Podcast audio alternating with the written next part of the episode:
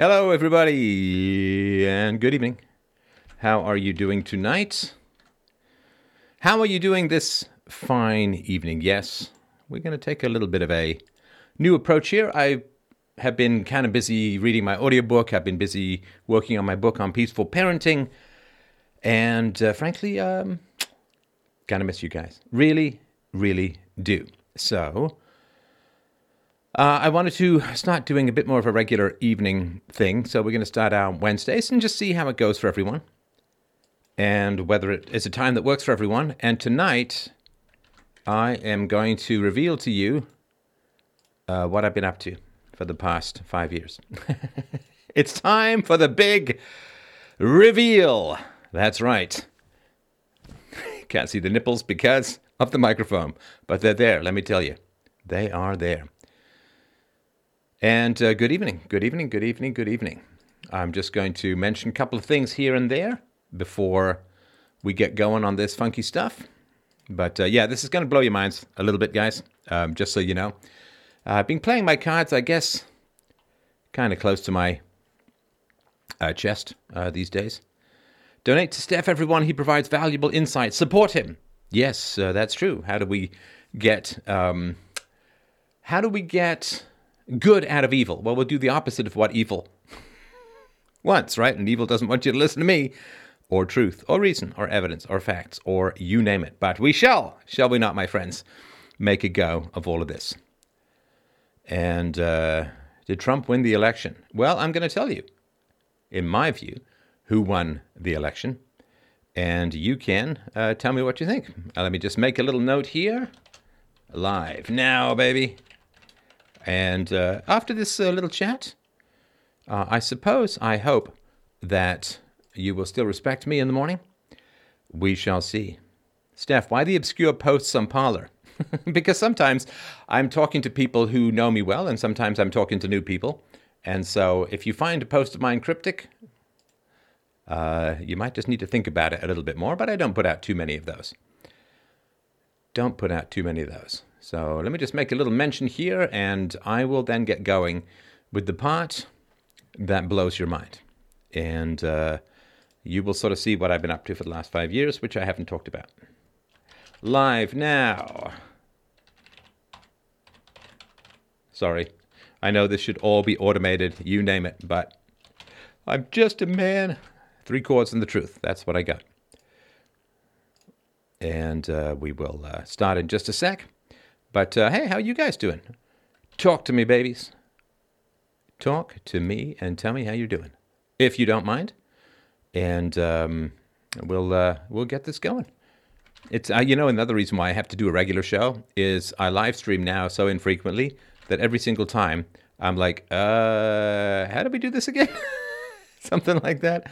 And uh, if I get it regular, I won't forget because when you get over 50, you kind of need repetitive, regular things to keep your brain cooking with regards to this stuff. So we will uh, start in just a sec. Just one last, two last places to say, come on by. And you know, it's rebuilding the audience. It's rebuilding the audience. It's funny, my daughter and I have been doing this sort of, we call it role playing. It's this sort of endless story, uh, kind of vaguely set in the Dungeons and Dragons universe. And she got so famous because of her adventures that she kind of had to do a big reset. It's a great reset. And she ended up, as part of one of her plans, she got a wizard to cast a magical spell that had people forget about her so she could enjoy her adventures again. I'm not saying it's exactly the same, but I'm not saying it's entirely different either. So you will be here for, uh, you know, what may in fact be a somewhat historic reveal in the annals of philosophy, I believe. And uh, I'm very glad to, uh, to have you with me. All right, so let's go back over here. And, you know, yeah, a couple of hundred people, and we will. Um, we will get back to thousands and thousands as we had in the past because you cannot deny the quality of philosophy. All right. First time viewer, uh, let's say hi to everyone before, um, before we go in here. How bad is the Civil War going to get? Hmm, well, that depends on decisiveness, I suppose. I'm concerned about possibility of a forced corona vaccine. Well, uh, you know what they did in Denmark? The um, Denmark government was uh, talking about that, and people just said, nope, nope, nope, nope. What a nip slip that was. Oh, you have no idea the big reveal that's coming. Uh, I came from Gab and have a very short hypothesis I would love to run by you. Let me do my thing, and uh, we will get to that. What is a man? Um, someone who can pee standing up. Uh, thank you for clarifying. Hello, hello, hello. Hey, how's it going, James? Feeling very lonely, borderline depressed for the first time in my life. Well, you know, the time, the playtime is over. Right? Uh, with society, with the West, with freedom, playtime is done. Worried about Biden winning and rigging future elections. Well, there is Georgia, right, in January. I miss going to the gym. Yeah, I hear what you're saying, man. I mean, I don't really go to the gym. I sort of have a couple of weights at home, but yeah, it's tough, right? Can we talk about the correlation between success in life and the ability to take personal responsibility? Yes, but only for men. Because for women, a lot of times, uh, success in life is not taking personal responsibility, but rather crying to the government or to the courts or to other men or whatever, right? So, yes. Hello, Stalin's ghost. I've been keeping Parler safely for you all day, doing some coding and things. Hello, hello. Stefan Molyneux, against this mise en scene is tragic. I don't know what that means. How do I break bad habits? You look at the underlying driver and what's called the secondary gains. What gains are you getting from the habit that you don't want to talk about? That, right? My job made me quarantine even though I have no symptoms, but I did test positive. For 14 days, I've had to be home. How do I stay sane? That's tough, man. You know, we're all being driven from dogs to cats, right? From herd animals to solitary animals. Do you think Trump will refuse to leave? Well, he will certainly refuse to concede until the last legal option is exhausted. I never imagined shows about philosophy could be so cool. Well, they are. I'm so lazy I don't work out no more. Got to come back to it. My back hurts. Yeah, you kind of got to, you know, if you leave it off, like within a week or two or three, you start to lose muscle mass and turn into that stringy space traveler, uh, anemic David Bowie thing. So has everything changed now? Will we ever go back to what we knew was normal? No, we won't. I guarantee that. I guarantee that we're never going back to normal because there has been such a great leap forward in state power uh, that the dopamine of controlling others has now created more political addicts for power. So, but that doesn't mean who wants to go back to normal? Normal led to here. Like who wants to go back? Who wants to rewind if you fast forward and you get back to the same place? Will Joe Biden be the next president? Well, I don't know because it comes down to the whims of the courts, right? How to get over a breakup when I have such st- strong feelings for her? Well, what you do is you recognize that the strong feelings you have for someone who has rejected you is a form of masochism, and it's a way of saying, I'm not good enough, they were better than me. Um, they dumped me because they're superior and I'm inferior. I'm never going to find anyone as good. This is a species of self torture that probably comes from verbal abuse in early childhood. If you had to leave the West, where would you go? That's a good question. That's a good question. I'll think about that. Uh, much love from Houston, Texas. I've been watching you and following you for a very long time. Love listening to you. Thank you very much. And now you get to watch me as well. So, the great reset, the great reset of the great leap forward. Yeah. Do you expect civic nationalism to just turn into good old fashioned nationalism after all this is said and done? Well, so, I mean, there's a a story that is out there in the world that has unfortunately taken the grip of just about everybody of prominence. And the story is that both the First World War and the Second World War were caused by nationalism European nationalism, white nationalism, whatever, right? And so if there's no such thing as nationalism, then there won't be any such thing as war, which is kind of the dream of the international communist fantasy, right? Now, the causes of the First World War, I've got a whole presentation. You can find that on LBRY, on BitChute, and so on. But the causes of the Second World War uh, were mostly to do with the expansion of communism, particularly emanating out of Russia. And uh, the, the, National Socialists were uh, in response to the International Socialists, or National Socialists in Germany. And so there is this concern that uh, nationalism is the cause of war, and this is part of the whole globalist agenda that uh, I think it was Sam Harris who said something like, uh, you know, if we have one world government, then wars between countries will be no more likely than wars between the states in America. Uh, well, first of all, of course, that did happen. And secondly, uh, what that means is you have to look at humanity as one just interchangeable pile of goo. You know that there's absolutely no difference between ethnicities and cultures and histories and so on, and uh, all of that. So, all right. Counter signaling, counter signaling National Socialism. Okay, listen, you idiots, you freaking idiots. Let me tell you a little something about myself. If you've not met me before, or if you just come around because you've got some Nazi LARPer bullshit going on in your two bit brain, brain uh, heads, okay? I am a non aggression principle guy, which means you do not initiate the use of force. You can use force in self defense. I think it's perfectly legitimate and valid and probably a good thing to do that. Better to uh, be judged by 12, uh, better, better, better, better to be judged by 12 than carried by 6, right? So for those of you who have some weird high boot Julius Streicher whipping the proletariat fetish for Nazism, for National Socialism, you can take a high flying fuck off right off of this channel, okay? Please, just get the fuck out of here. Go find some other place to stick your basement fantasies of benevolent power, okay? National Socialists were violent, they were dictatorial, they were brutal, they were murderous. Oh, they were there to protect Germany, weren't they?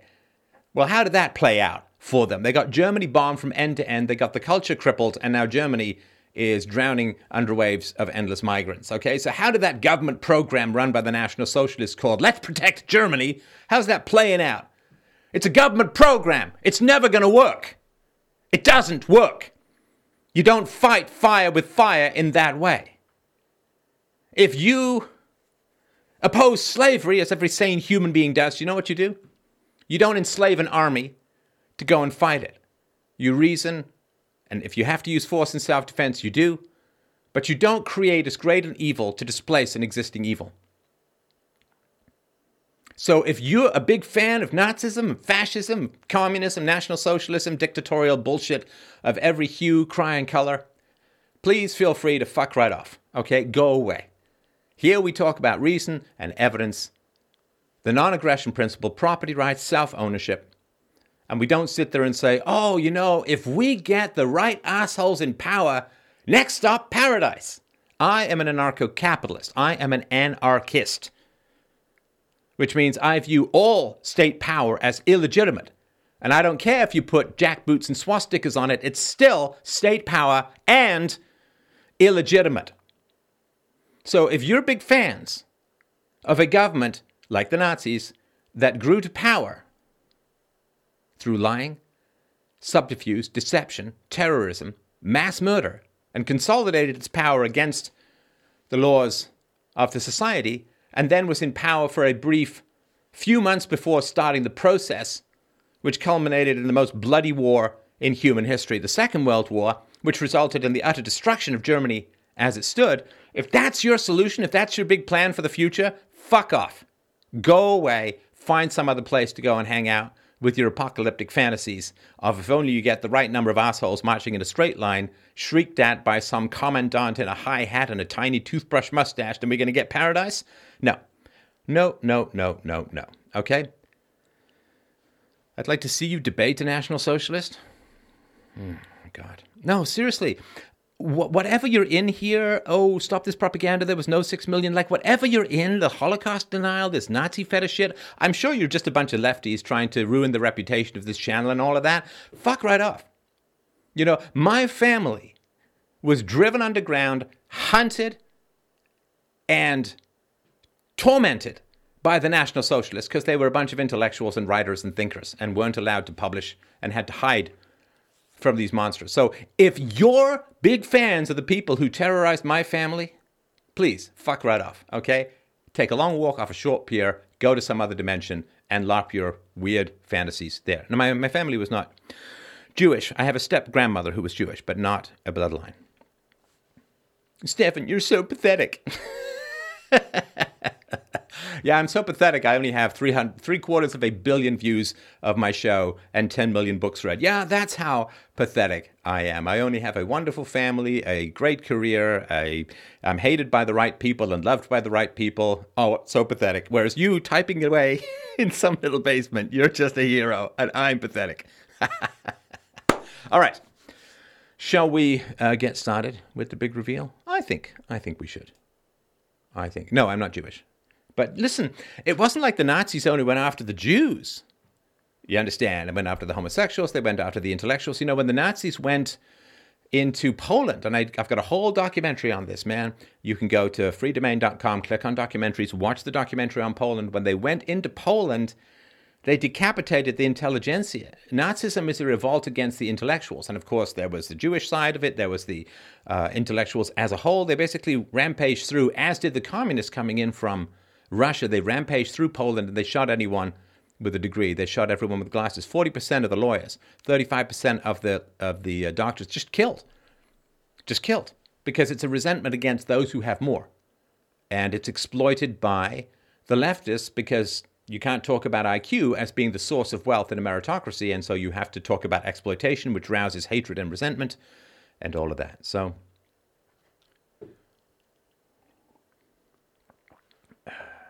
all right. Who are these people? This is a show about philosophy, and you're embarrassing yourselves. So, the Nazi LARPers, most of them are leftists, right? Most of them are leftists, and what they do is they come to me on BitChute, they come to other people, they come here, and they start talking about being big fans of the Nazis. And, and then what happens is there are other leftists out there taking screenshots and they send them around and saying, This is the kind of people he attracts. This is the kind of audience he has. Look how terrible it is. It's all it's all a psyop, you understand, right? It's all a psyop. Because I've met thousands of fans over the course of my career as a philosopher. Not one of them has ever been in the realm of National Socialism, ever, ever in person, right? And I I have received Lord knows how many emails from people over the years. I've never ever had someone emailing me singing the praises of National Socialism. Never. It only exists in these anonymous comments areas, right? So you understand, it's just a psyop. It's just the leftists saying, well, I'm going to type all this praise of, of Nazis, of Nazism, and I'm going to do Holocaust denial and all this kind of other ungodly stuff. And that way, there's kind of like a shit stain that kind of floats around this conversation and it just provides. So you understand, don't fall for it.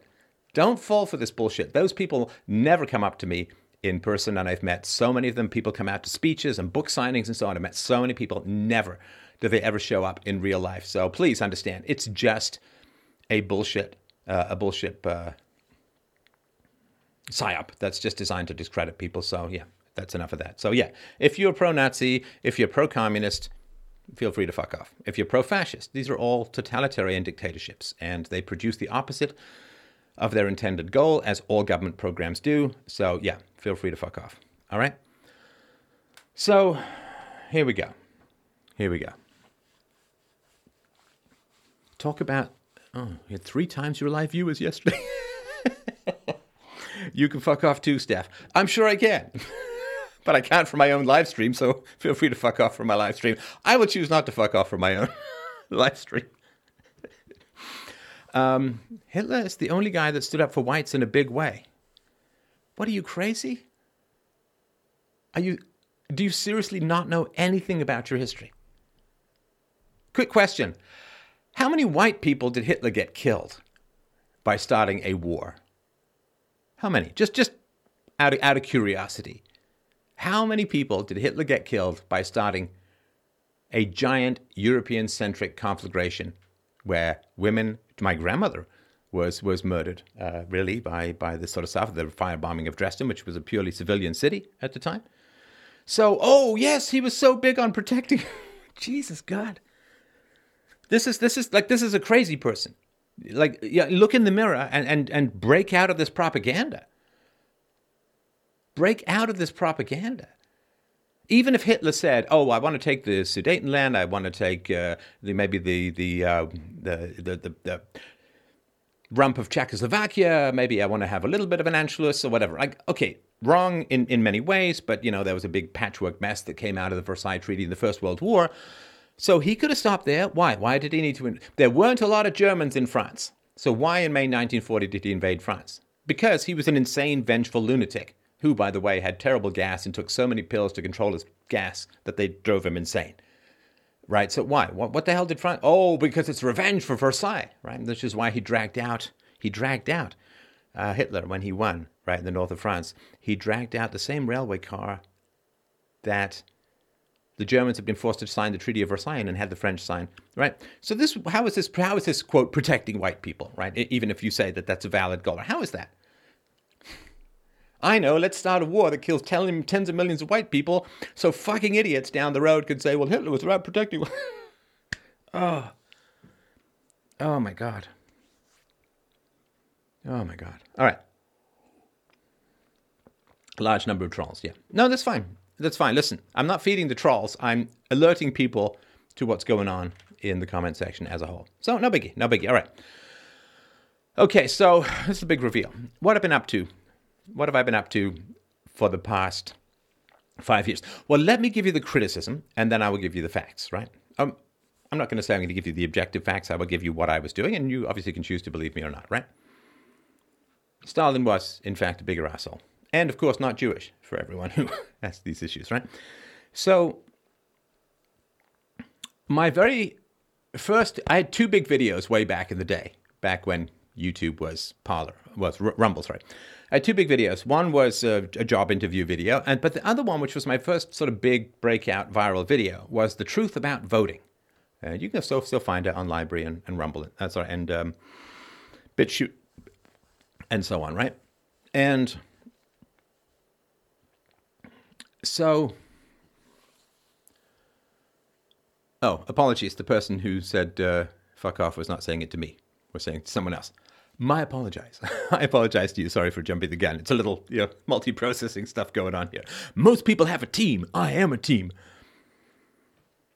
So, in the truth about voting, I talked about voting not being able to secure your liberty, that voting was begging for things. Voting, defensive voting was begging for, you're either begging for free stuff or you're begging for not too bad a punishment to be inflicted upon you in terms of raised taxes and debt and so on, right? And I made a whole case, and the, the whole case is about if the slave believes that he can manage or eliminate the evils of slavery, he won't attempt to address the moral issues with the institution as a whole. Right? Like, if a woman is being abused by a man and she can still believe that he is going to be reformed and he's going to be good and he's going to be nice and she's just going to find a way to pick that lock of his black heart and open up to the lightness and glory and diamond studded disco lights within, well, then she's going to stay, right?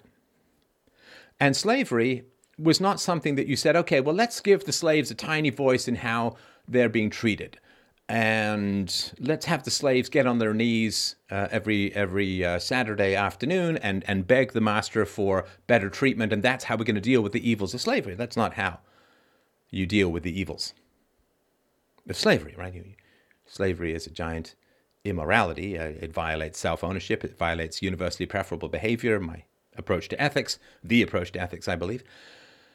And so, the more that you believe that the victims can ameliorate the wrongs of the institution, the more you legitimize the institution. We don't need to get rid of slavery. We just need to reform slavery, you see, so that the slaves have better time of it and blah, blah, blah, right? So it doesn't, uh, it doesn't work. It doesn't work. Now, I made this case many times, and I also made the case that voting is, you know, because the whole big question now with the US election, and I know I'm off politics, so this is really a screed against politics as a whole. Just think of the amount of human energy that is people scrolling through and what happened in this court and what happened to this race and what, like, the amount of human energy that gets burnt up in the bonfire of politics is truly staggering. And I get it. I know, I know. Plato said that the price of not getting involved in politics is being ruled by your inferiors. I get all of that. And Plato himself did try to get involved in politics. He ran for office, ended up being uh, kidnapped, sold for slavery in Syracuse, and was only freed because one of his former students happened to recognize him and paid for his liberty. Pretty close, right? Getting involved in politics is a very dangerous business, uh, particularly these days. So, although not as dangerous as it was back in, in Plato's day. So the question now is okay, well, is the last US election legitimate or not? I And that's sort of the big question. Of course, the media is, is constantly beating these drums. Um, I mean, imagine writing a column and then you think you're getting a president elected or not elected. I mean, it's an amazing power. It's a terrifying power. It's an amazing power. So my argument was well, elections are illegitimate in moral essence, right? And the reasons for that are, are manifold. So, first of all, of course, there's an old saying comes out of Ambrose Bierce, I think, which says that an, an election is an advanced sale of stolen goods, which is. Who promises you more, right? So Joe Biden is saying now, oh, well, let's get rid of student debt, right? So that he'll get nice, juicy riots if Trump gets back in and people have to actually pay off the debts. People have been suggesting that the universities should pay off the debts of the students from their endowments because they weren't particularly upfront about how useless some of these degrees were. But for a Marxist, of course, tricking people into going into debt to pay for their own indoctrination, to have them end up hating the only system that can rescue them from that debt, i.e., productivity in the free market. It's kind of delicious. A bit of sadism right there. So, so first of all, it's just a bribe, bribocracy. And listen, Trump was not immune to that. Trump bribed. See, you, you bribe the productive people with, with not stealing their own money, like lowering taxes, and you bribe the unproductive people with debt, right? You, you, we're going to borrow, and, and that because we borrow, it looks like we're contributing something to the economy, right? And so it's just a complete bribocracy. Um, and, and no truth can be talked about, right? There were two massive issues that were missing from the twin presidential debates, right? Trump versus Biden. And one of them, of course, was foreign policy, which Trump excels at. He's a negotiating guy. And so you couldn't get squat about foreign policy, which is the biggest job the president of America has. And there was nothing about the national debt and, and how anything is going to be paid off. Right? Nothing about it. either of those two subjects, right? So it's all. But you get you did get to talk about racial issues. You did get to talk about COVID. You did get to talk about who's going to be better able to control the temperature in about 100 years, but you didn't get anything about the fact that Trump is one of the only American presidents to serve a full term who didn't start a war. I mean, remember when the left was anti war? Well, they were only anti war when the war was being waged against communist countries, right? They were very anti war when it came to Korea and Vietnam because there was wars being waged against um, communist countries. And when the war is being waged against uh, other countries, it's totally fine. And the warmongering over Russia is truly wild. That's because Russia talks, speaks the truth about communism, so they've got to be the enemy forever, right? So you can't talk about anything real. You know, people say, I've had this for years. Oh, Steph, you're eloquent, you're convincing, you're, you're well knowledge, uh, you've got uh, good knowledge, you're well read. Well, you should run for office. It's like, really? see what happens? We, we saw on November 3rd. We see what happens, right? We'll get into that. So it's an advanced sale of stolen goods, right? Who can bribe the most? Who can lie the most? Who can keep reality and mathematics resolutely away from a population that has been indoctrinated into being allergic to basic facts? And this is the re, the triggering, this is it's like a psychological allergy to basic facts and basic math. And you can't overcome that with facts, right? It's like saying I'm going to cure someone of their allergy to peanut butter by feeding them a lot of peanut butter. not going to work, right? And the other thing, too, of course, you have no control over whether a politician fulfills, fulfills his or her promises to you. Politician says, I'm going to cut taxes, right? Okay, what if he doesn't? Remember George Bush, the senior?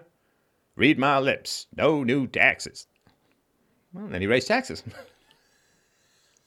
and what do you do?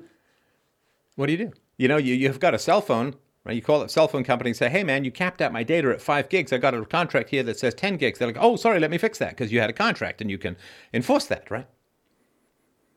You have no contract with a politician. You can go up to a politician and say, I voted for you. I want you to do what I want. He doesn't have any idea whether you voted for him. And he has no obligation to fulfill his promises to you in any way, shape, or form. And of course, the people who gave him massive amounts of money directly or indirectly through the super PAC stuff. People who gave that politician massive amounts of money, they're going to be able to get the meeting. You, with your maybe vote waving around, you're not going to get that meeting. Right? You're not going to get that meeting. But there was this perception that somehow Democratic elections represent the will of the people. Like if out of 300 million plus people, many of whom are stone geniuses and brilliant people over the past sort of 40 years, you get, oh, 50, 60 years, you get three major families plus the Obamas, right? So what do you get? You get the Kennedys, you get the Bushes, and you get the Clintons. That's that's all that people can come up with in terms of who should be in charge, right? So I had made the case that the solution comes from peaceful parenting and from ostracizing people who support the use of violence against you, right? Who want you thrown in jail for disagreeing with them about taxes or foreign policy or regulations or whatever it is that the government gun is pointed at today, right? Peaceful parenting plus ostracism of people who resolutely, I don't mean the first time they hear the arguments, but after a while, resolutely double down on the double barrel against your head if you disagree with them, right? Because people are like, well, I, I still can be friends with people I disagree with politically. it's like that's not how politics works. Politics is who holds the gun and who it's pointed at. That's what it is. Because every government edict is enforced at the point of a gun. You comply. The, the, the violence escalates until you comply or die. So, of course, when people say, well, I, I think there should be universal basic income. What they're doing is they're coming to your bank account, to your income, with a gun to take it to hand over to people so they can buy their votes. It's, it's as a corrupt. So this is all long before November 3rd, 2020. This is way back. The criticisms of democracy. We say, ah, oh, but it's a republic. yeah, wasn't that George Bush the Younger who said the Constitution was just a goddamn piece of paper? Well, it is. No magic. There's no magic to it. It's just a piece of paper. It doesn't get up. It doesn't have superpowers. It doesn't have bracers of Wonder Woman defense. It doesn't have a cape. It can't fly. it's just a piece of paper. And the Constitution in America lasted about arguably 80 years, maybe. Maybe. Although Washington was writing down for the whiskey tax, was writing down farmers at the point of a gun and musket and sword anyway, uh, right during his first uh, term. So was it Pennsylvania whiskey tax? Anyway. And certainly by the time the Civil War came, the Constitution was in shreds, right? So it doesn't really work. So the question is how do you get millions of people to question the validity of these processes, right? Now, always peacefully, reasonably, peacefully with evidence and compassion and love in your heart and all all that kind of good stuff, right? Because you know, the moment the guns come out, I'm not there, right? This is that's the times for argument is past, and and then it's like good luck everyone for himself, right? So, how do I? This is my big question, right? Because I was not involved particularly. I would describe politics, but I was not particularly involved in politics for the first ten years of this show. 2005 to 2015. Didn't attempt to sway anything, made comments, pointed out the foolishness, the immorality, the ridiculousness, and all that, right? So then, 2015 comes along, and Trump comes up, right? Hmm.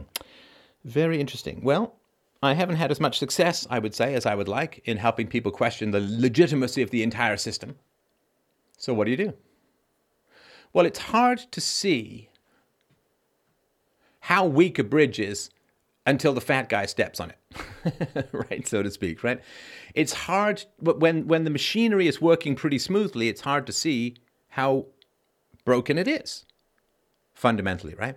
It's sort of like a car. If you don't put it in, like when you put it in reverse and it just grinds and, and smokes and chokes, but as long as you go forward, it's like, yeah, it's a pretty good, smooth as silk, pretty good car. It's just when you go in reverse, that's where the problem is, right?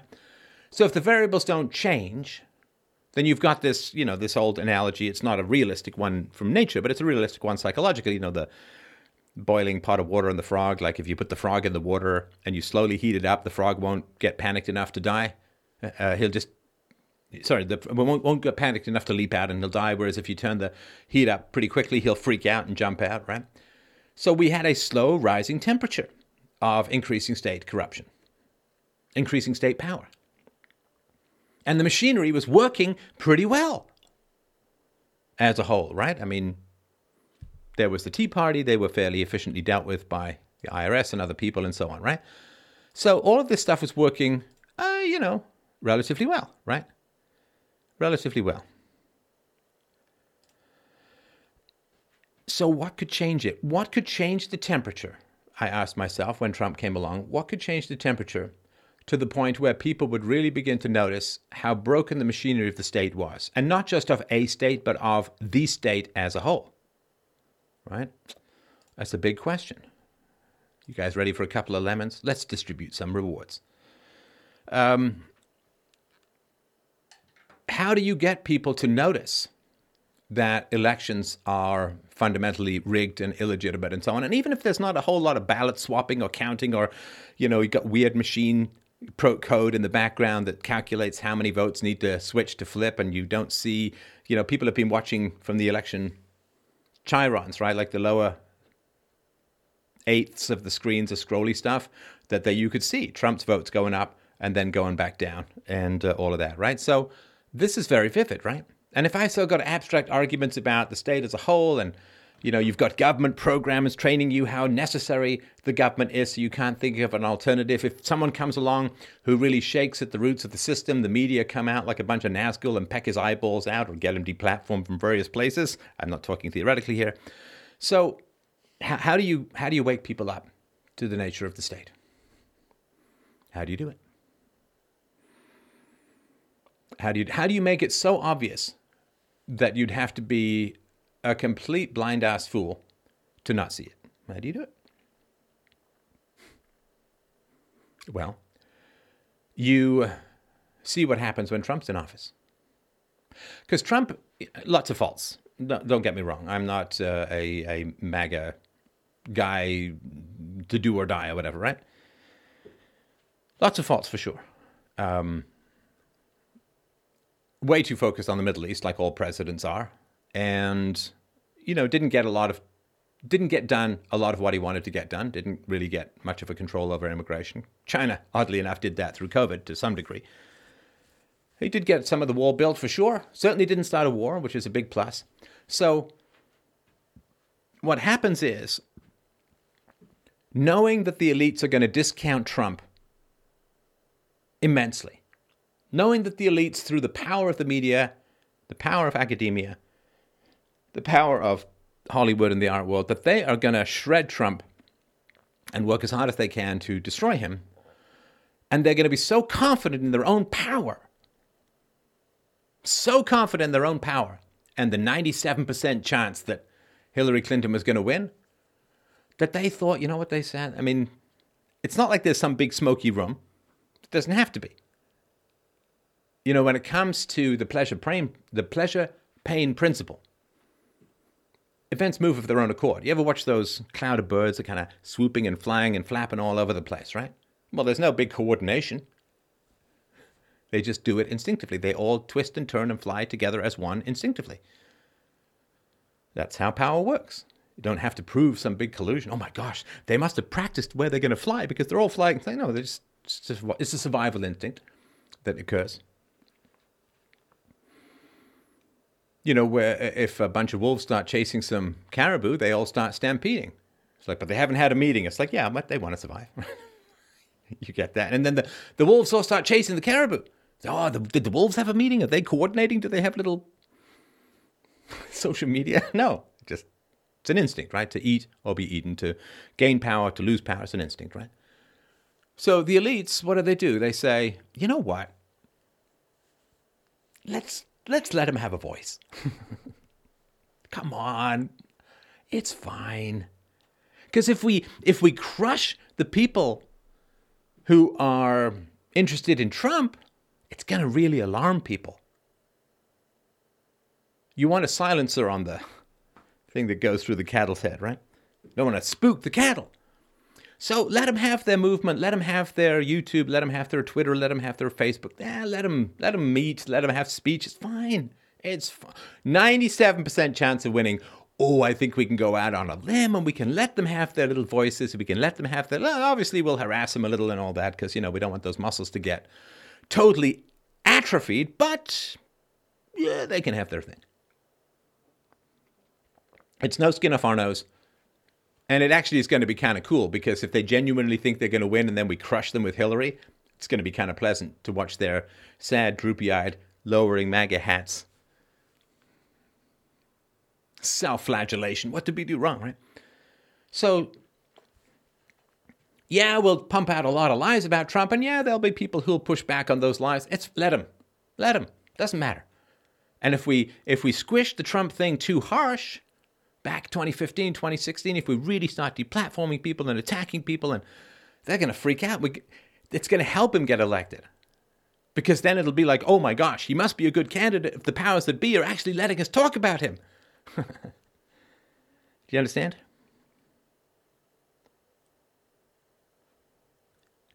It helped them to let us have a voice. It helped them to let us talk. It helped then them to let us run our leash. it's fine. Yeah, let them have their let them have their chit chats. Fine. Let, let them support Trump. He's not going to win, and uh, that way, you know, hey man, you had your candidate. You all got to talk about it, and you lost. I guess he wasn't that popular after all. And then, election night 2016. Oh my God. Was that ever a miscalculation, right? I mean, on the part of the elites, right? Oh my God. Letting people have YouTube accounts, letting them have Twitter accounts, letting them have speeches. Holy shit, man. They actually they voted for something and it actually happened? Well, that's not supposed to happen. That's not how it's supposed to go. The pretense of choice. You know, you're only supposed to be able to choose from candidates already bought and paid for and controlled. That, that's the only choice you're allowed to have.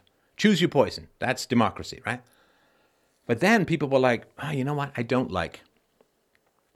I don't like mass immigration. I don't like high taxes. I don't like excessive regulation. I don't like the hatred of America that passes for historical teaching these days. I don't like, I don't like, I don't like that America is turning into a country that I don't recognize from my youth. People, you know, we need some continuity. That's part of the whole conservative thing, right?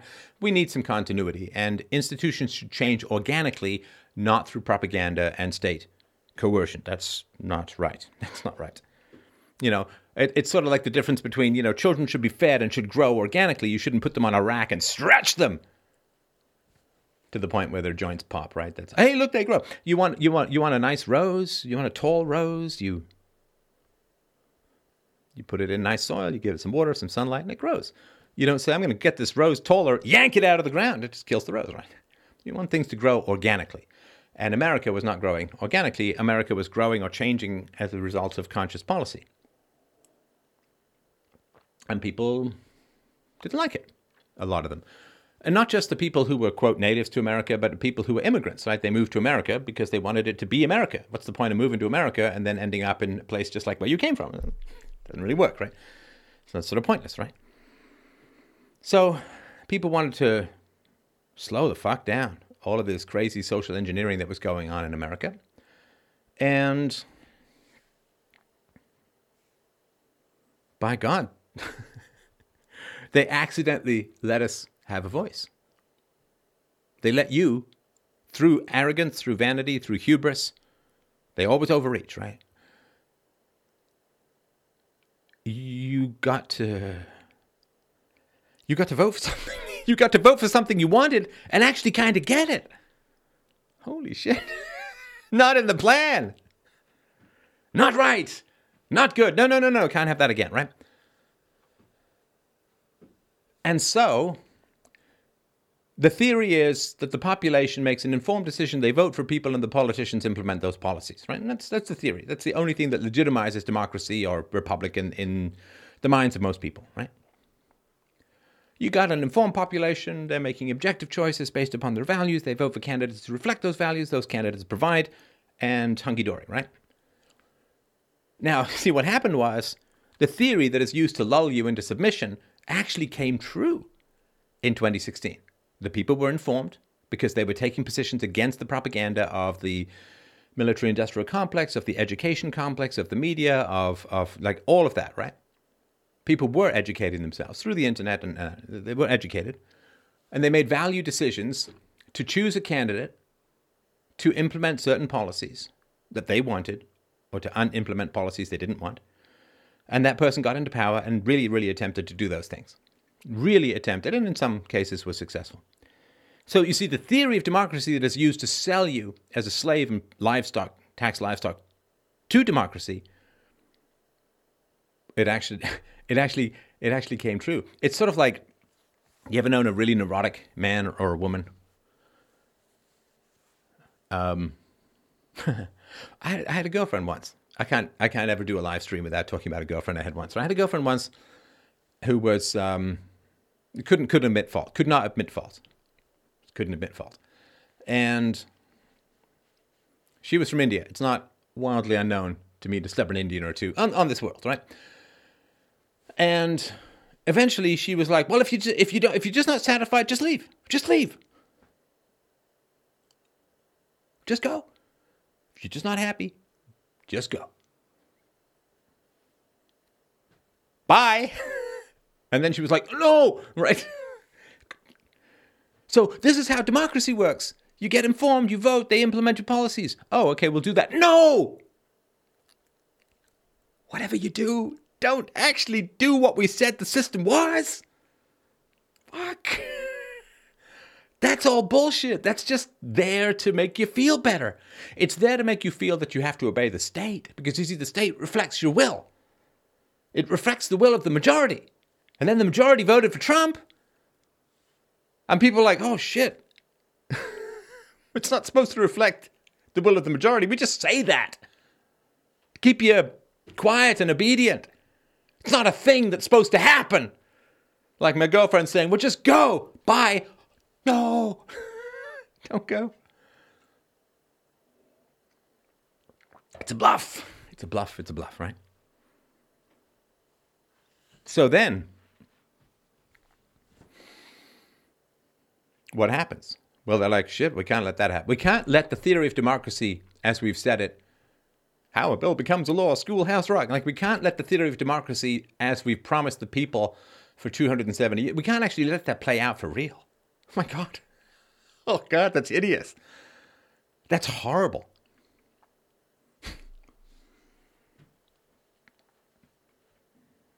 And so, of course, they went to work and attacked Trump and savaged his supporters. And then, because you couldn't actually have a voice unless that voice was meaningless, but once that voice had any kind of meaning, in other words, once the people having a voice actually allowed the people to vote in a candidate that they wanted, and said candidate wasn't bullshitting, but actually really tried to implement the policies he'd promised, fuck, you can't have that, man. Oh my God.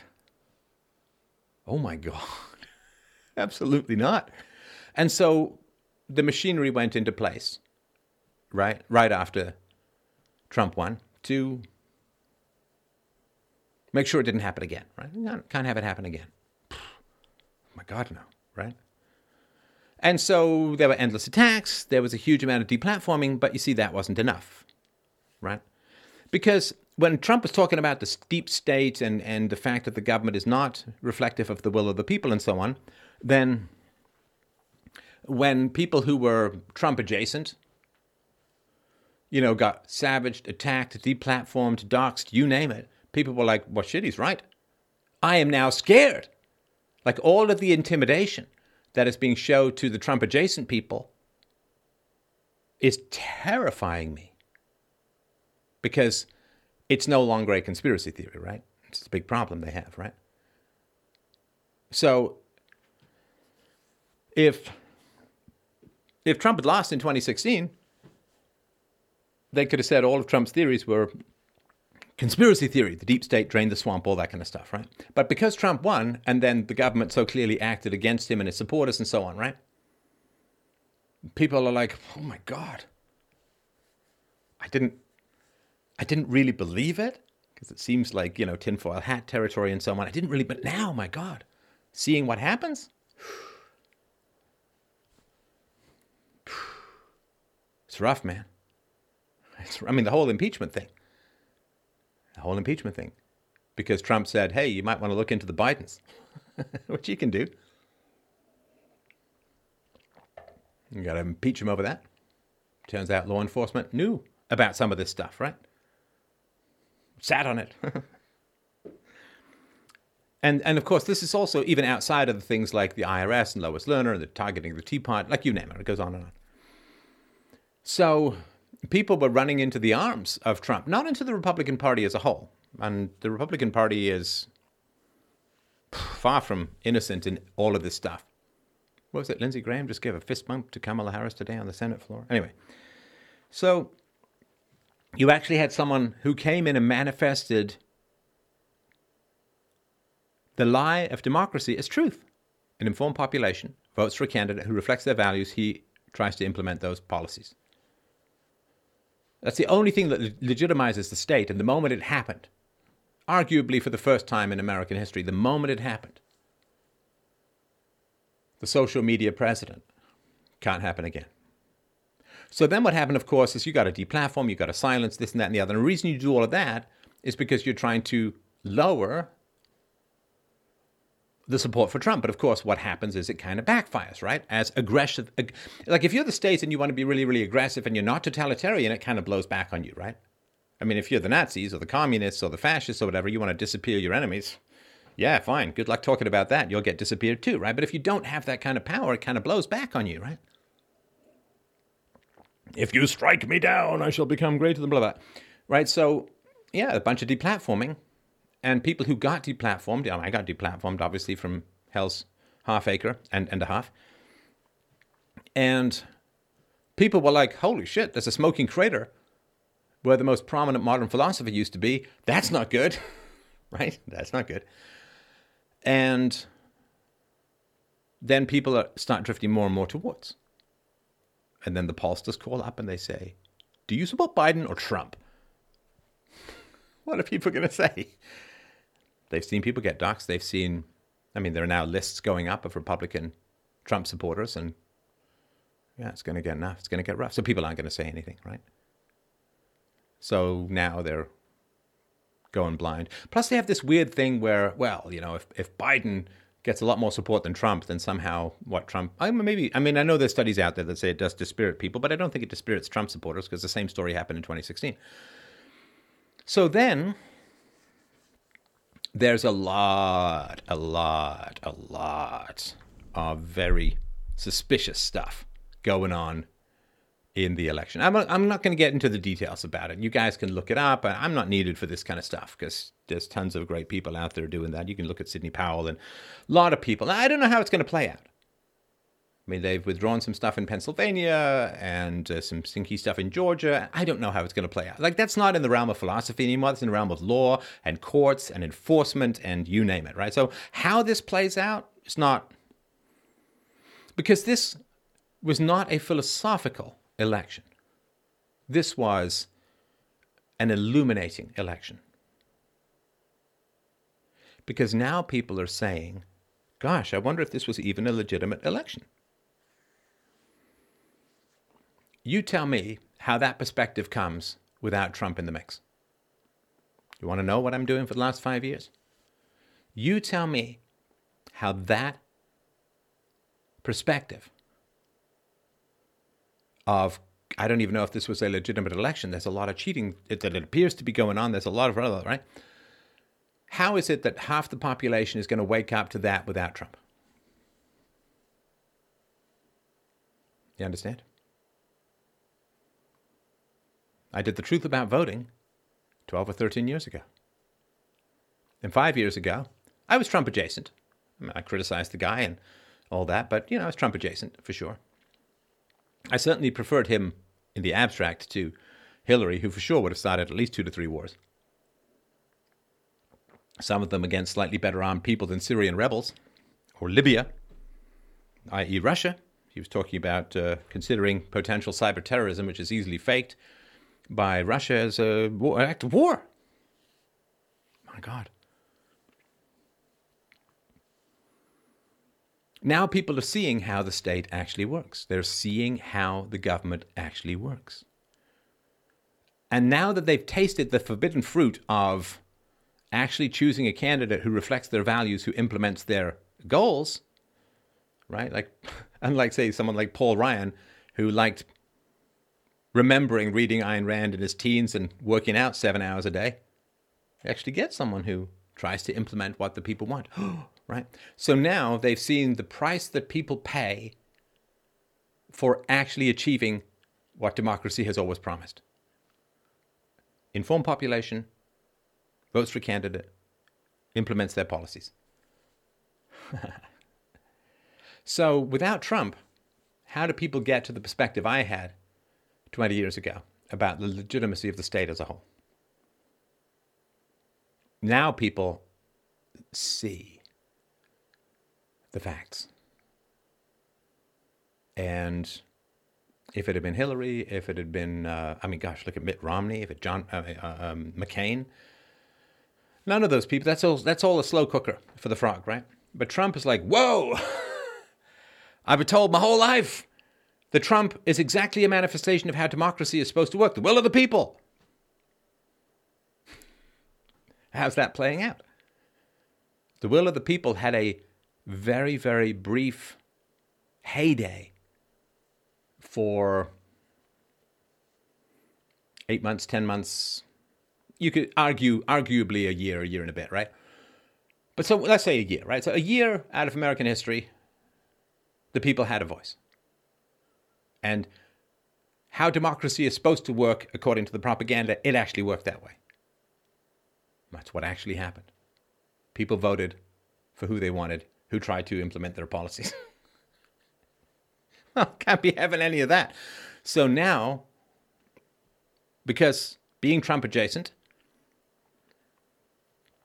Trump was in office. Trump tried to get the will of the people executed. How'd that go? It was pretty, pretty uh, bloody horrible, right? People see, you know, Joe Biden founded his entire campaign on the fine people hoax.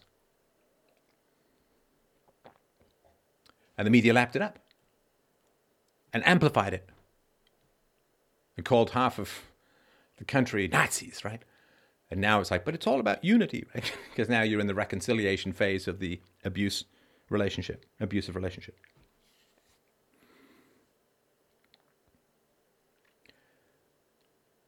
But now people are seeing how politics actually works. They're seeing the facts. They're seeing the truth. They're seeing the reality. And nothing is as vivid, nothing is as vivid as reality, right? You understand? I mean, I can sit here and rant all day. Lord knows I sometimes do. But nothing is as vivid as reality. Like, why didn't I get involved in the election cycle this year? Well, two reasons. One is that the left had completely shown their hand by taking over various parts of American cities and enclosing them and turning into anarcho leftist warlord realms. I can't compete with that. I can what is my PowerPoint going to do relative to CHAZ and its warlords? Right? I can't. I can't compete with that. I, I mean, if, if people can't learn from that, then my PowerPoints ain't going to help. Not going to help them. I shouldn't laugh, but you know, if you can't see that, if you can't see that, I, I can't. I, I can't compete with that. Right? That's number one. And number two, as I talked about quite some time ago, uh, you know, the fraud was probably going to be pretty high if they feel that they can't win the election, my guess is that they're just trying to steal the election. Now, again, facts are still rolling in. I don't know what's happening. I'll keep track of it here and there, but um, you know, people don't give up power very easily. Right? They really don't, right? And so now it's a it's it's a matter for courts and and all of that, right? So, I mean, some reports that he won by a landslide. I've seen some, you know, and it may probably be probably is nonsense, but you know, I've seen oh, you got 400 college seats, well well north of the 270 he needed, right? Um, so yeah, that's that's been the plan. that's my big reveal, to have people see what happens when what they've been told actually comes true. That this is what democracy is, man. Inform yourselves. Make an informed choice. The candidate will reflect your values and attempt to implement your policies. All right? Let's see that. Because I can say democracy is an illegitimate form of government. I can say I'm devoted to peaceful anti statism. Sure, I can say all of that. And I had. But sometimes you need something a bit more vivid than a screen rant, with all due apologies to Ryan, right? Sometimes you just need something more vivid. And now what's happening is that there's this great unplugging from this matrix. And now people are seeing the nature of politics and power as it really is. Was it tough? Sure was. Did I get a huge. You've sold out your principles, man. You just become a statist. You I get that people don't get what I'm doing. That's would kind of not work if they all got it. But you know, it wouldn't, it wouldn't be the end of the world if people had just a little bit more faith in me. You know, just a little. just a little bit more faith in me. I'm not asking you to have faith without cause, without reason, without evidence, but I think I've been pretty consistent. And uh, Trump has been a massive teachable moment to people about the nature of the state, and hopefully they will get it. All right. That is my side of the story. Now, let me ask you what your side of the story is. Let's uh, yeah, let's chat for a little bit. If you've got some questions, some comments, don't forget I'm going to do this every Wednesday night. Every Wednesday night, 7 p.m. Eastern Standard Time, and of course I'll you know record it and, and put it out there, right? So, but let's go back, get some whoa, lots of questions and comments. Um, and hello and welcome, of course, to all of the new people who are around. It's uh, really great uh, to meet you. I certainly do enormously appreciate you dropping by. It's not majority in our favor. Quick import more foreign voters. Well, it's funny how the elections have turned into the elections of the source countries that a lot of immigrants come from, which is really tragic. It's really tragic. Only net positive re- revenue generators should be allowed to vote. Okay, um, so this is this is a tweak, right? How can we tweak statism to make it work? And I mean, yeah, if you could wave your wand and have that happen, it would certainly help. But you can't, right? So, if you, first of all, you can't ever get that across because more people are dependent on the state than paying into the state, so they'll never vote for it. But secondly, of course, think about what happens, right? So, in a healthy society, the most dependent people are mothers, right? Women, right? In a healthy, growing society with a at least at replacement or maybe even above replacement birth rate, like 2.1 plus, whatever. So, in a, in a healthy, sustainable society, then uh, women become dependent on, upon men because women are having a lot of babies and raising those babies, you know, in the 50s, right? The, the, the decade that the communists hate because it was successful Christianity and free market. So, women then will become uh, dependent on the men, and therefore, because women are not revenue generators, women who be, choose to become mothers will not get the vote, which means all the propagandists are going to be out there and says, well, you can go and be a breeder, but then you lose your political voice and you abandon blah, blah, blah. And it will just convince women to not have kids so that they can vote, right? So it's not great. It's not great. Just got here. Damn! I see you're streaming on Flote too. Glad you're using the platform. Free speech social media. That's F L O T E. Yeah, it's worth. Uh... Can Trump win the next election? Oh, you mean like 2024? Uh, no, no, there's not a chance. No, because Biden's going to put on a path to citizenship, tens of millions of uh, um, undocumented uh, immigrants, and he is going to import, uh, open the gates to more mass migration. And yeah, there's no, there's no. Uh, I mean, unfortunately, uh, gender and ethnicity and country of origin and culture are very reliable predictors of voting patterns, and the left, of course, knows this and all that. I mean, as I've said before, if if uh, immigrants voted for conservatives, the Democrats would have built a wall visible from space, right? So. Do you check the stream comments on flote.app? I do not. And I don't think they show up here, so I'm afraid not. I'm afraid not. I can only aggregate so many things. Uh, you can't win such wars by only. Well, it's like you know, like they they hauled in Zuckerberg and and Jack Dorsey, who really looks like the most depressed Taliban reject that you can possibly imagine these days. Not an argument, just those are some haunted eyes, man. they really are. But um, yeah, and you know, Ted Cruz gives him a verbal tongue lashing and blah blah blah blah blah. And I think it was Mark Levin was posting about that on Parler, and it's like you know this Tom Cruise, uh, sorry, uh, Tom Cruise, Ted Cruz, a bit of a difference there. Ted Cruz really came down hard on Jack Dorsey and and and really came down hard, and, and sh- it's like so. Yeah, give me a tongue lashing and another five billion dollars today, I'll be fine. Yeah, Dems say unity while making lists of Trump supporters. Yeah, yep, yep, yep, yep, yep, yep. Does NAP say you can respond in kind though? Turnabout fair play. Maybe NAP isn't only blocking blows. Well, I don't know how the law works. Uh, in in various countries. I'm not a lawyer, of course, but the NAP would be okay if you have a reasonable case to make that somebody's about to use violence at you. Like if somebody pulls out a gun and starts to point it at you, you don't have to wait for them to shoot you. So yeah. How do we continue the fight and stay safe? Well, that I've already said, right? So the most powerful mechanism outside of violence in human society is ostracism. Right? So it's kind of funny, right? Because the left, I mean, a lot of the lefty newspapers and media like called me like a cult leader for saying that you shouldn't hang out with people who violate your most basic moral standards, which to me is not a controversial opinion, but maybe I'm a moralist. I just take these things for granted. So the left got really mad at me for saying you shouldn't necessarily, I mean, you don't have to, but, you know, making the case, which I made, gosh, 10 years ago at Libertopia. Um, how I found, oh, how, finding freedom in an unfree world. Um, to, you can find that again on, on uh, various um, video platforms. And I made this case that ostracism is not a violation of the non aggression principle. Obviously, right? I mean, if a woman doesn't want to go out with you, it's not like she's used aggression against you, right?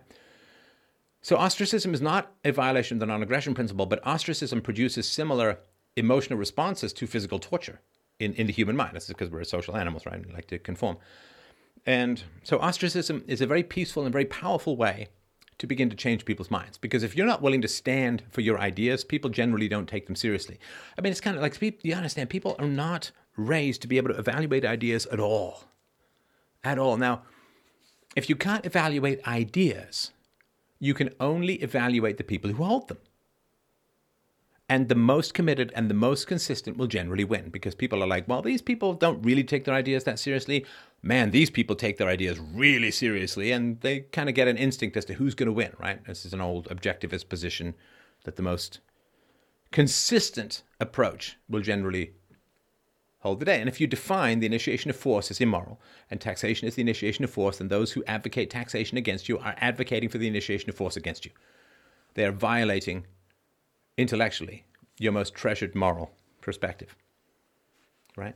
I mean, if you had a friend who you found out was plotting with a bunch of criminals to come and rob your house while you were home. Right? There's a home, and you got, some guy thinks you think he's a buddy, and he comes over with a bunch of criminals. They kick in your door and they steal your stuff. Right? Would you say, well, we have we have a difference of opinion on property rights, but you know he's still a good guy. Yeah, let's hang out. Of course you wouldn't. Of course you wouldn't. If you had even a shred of self pride, right? Well, Why is it when the argument gets more abstract and therefore more dangerous? You know, what if uh, you had a friend and you found out that he was stealing 4% of your bank account every year?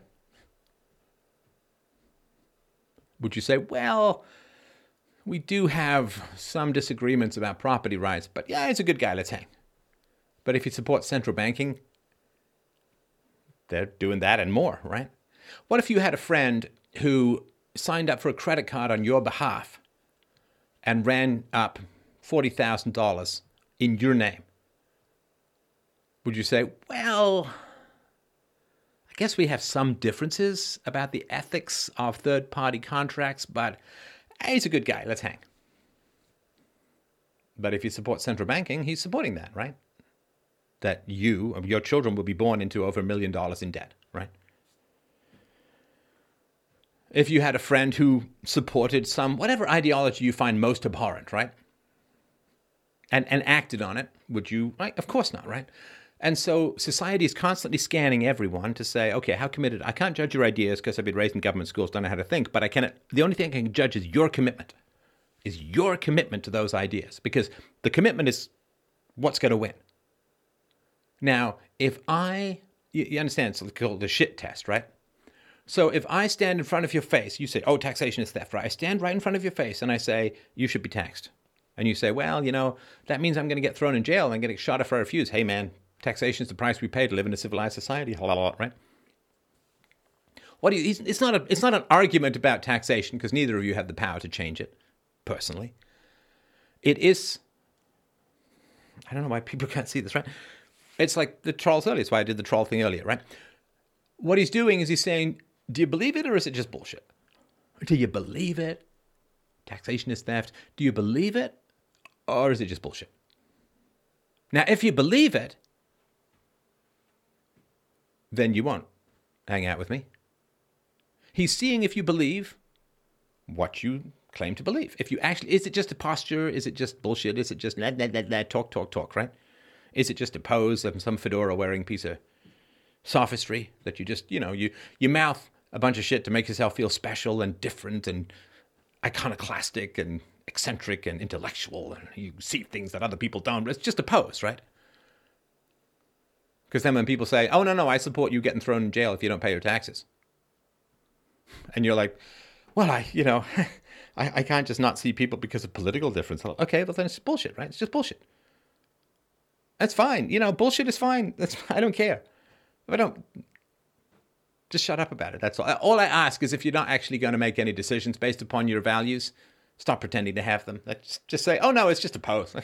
it's this taxation thing. It's just I like the yellow on the Don't Tread on Me shirt, man. That's all.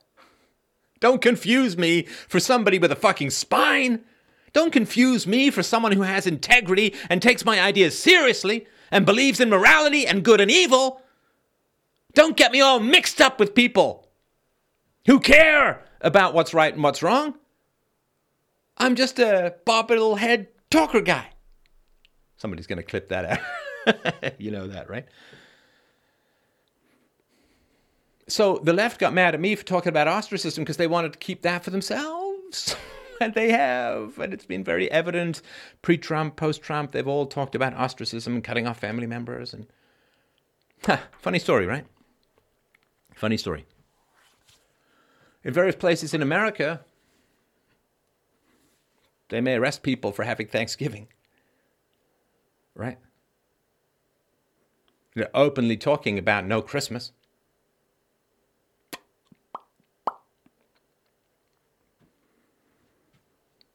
Now that's defooing.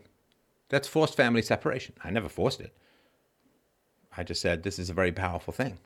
And it comes out of intervention, right? Like if somebody's an alcoholic, you, you say, I'm not going to have anything to do with you as long as you keep drinking. You go get help, we'll talk, right? An addiction to power, an addiction to taxation, to political power is vastly more dangerous than an individual's addiction to a destructive substance. You know, somebody uh, is into taxation, they'll get you in serious potential trouble, right? But if they drink, it's their liver that gets hurt, not you, right? I mean, it hurts you emotionally and practically and so on, right? So, yeah, how do you continue the fight and stay safe? You do exactly what I've been saying for like if you if you're in a fight, like don't be half in a fight. That's bad, right? That's like one foot on the dock, one foot on the pier. Like if you want to just blend into the Borg and go hide in the herd, that's you know, hey, it's not my choice. I'm not going to dump on you for it. Everybody's got their own tolerance for risk and difficulty, and it's fine. I'm not going to, you know, build voodoo dolls and stab at you 3DFX style, right? So if you want to give up the pursuit of truth and, and the non-aggression principle and virtue, and uh, okay, fine. You know, I'm not going to chase you down and mm, bad guy, right? It's fine. It's things I don't talk about. yeah, everybody's got their right, their borders, their boundaries, right? So just go blend. Just go, you blend, right? Just go blend into the herd. Go Borg yourself. It's fine. I know this sounds kind of contemptuous. I don't mean it that way at all. It's, it's totally fine with me. Because at least you're not out there discrediting values that you claim to live but won't actually do anything about. Because people say, well, I either argue with people or violence. No. No, it's what I've been constantly talking about for 15 straight fucking years. Sorry, get a little impatient from time to time, right? The third way, the third way. You don't just sit there and engage in debate and engage in debate, or, you know, take to the streets, right? There's ostracism. If you support the use of violence against me, can't have you in my life. Sorry. If you want to get together with your friends and outvote me and take my property, can't have you in my life because that's a home invasion, right? It's a moral equivalent deep down, right? So, ostracism. How do you continue the fight and stay safe? Take your idea seriously. If you define the initiation of force as a moral evil, yeah, it takes some time. It takes a little time for people to unplug and takes them, you know, a couple of weeks, maybe a couple of months at the most to kind of wake up to this stuff. But if they're still committed to using violence against you, what the fuck are you doing with them? Like, what's the matter with you? What's wrong with you? Where's your self respect, for God's sakes? Where's your sense, vague sense of self protection? Why would you? you understand, it's a form of slow psychological suicide, in my opinion, to define something as evil and then just rub your face in evildoers all day long. Like this, just self flagellation. This is a form of self abuse. Give up the values or give up the people, but you can't jam these two things together and think that it's going to do anything other than wreck your soul. And this is why nobody talks about this separation thing, right? Ostracism is the most peaceful way to resolve these things. And if we can't do that, well, it's going to get unpleasant, right? The story of your enslavement. Yeah, it was a good video, wasn't it? it was a good video. It's one of the first ones that was censored. In fact, it was removed from YouTube's listings um, many, many years ago, because you know it was a gateway, right, to a lot of uh, a lot of people, right?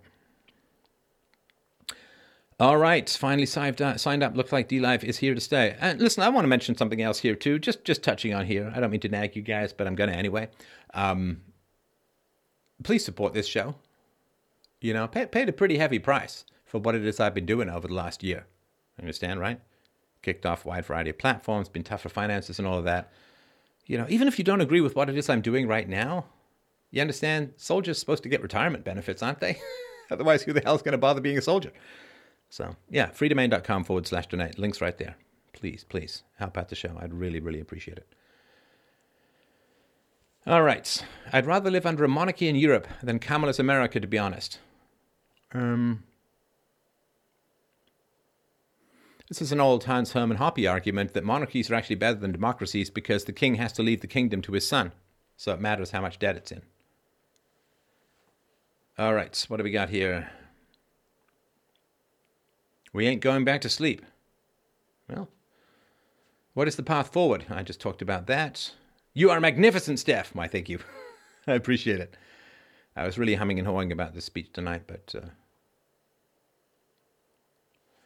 let's see here. What else? What else? What else? Stefan, do you have any thoughts on Ma? Do you mean Massachusetts or my mother? I don't know. I don't know. Why does Donald Trump want to become president again if he couldn't implement his ideas? Well, you know, he had some success for sure. He had some success. So, have you heard of Mencius Moldbug, aka Curtis Yarvin? You know, I've heard that floating around, but I couldn't really tell you for the life of me what that's all about. So. Uh, if your ideal anarchist society involves the non aggression principle, what would stop corporations from simply violating the NAP once they got big enough? Oh, you mean like a government, for God's sakes? Like, well, I could cure your cancer, but, you know, it's possible that you might get pecked to death by a goose afterwards. It's like, you know, just, you know, cure my cancer. I'll take my fucking chances with the geese, okay? Because we know where the state leads. So it's like, well, what if they're a big corporation? See, this is also thinking like the state, right? You have no idea. You have no idea how society is constituted in a, in a stateless environment. You have no idea. Neither do I. I mean, I've got books about it, how I think it might be. I've got Everyday Anarchy, I've got Practical Anarchy. You get them for free on my website at freedomain.com forward slash books. So I don't know, but you don't know. It's like saying how, how a crop's going to be picked 50 years after the end of slavery. Nobody knows. Big giant combine harvesters, right? Come on. You don't know. And see, corporations. corporations are mini governments. So government is free evil. Government is you keep the profits and if there are any losses, you outsource them to others, right? In, in the government, it's to taxpayers or the unborn. In corporations, it's to shareholders and employees. You get to keep all the profits. If the corporation screws up, other people pay the price. I mean, come on.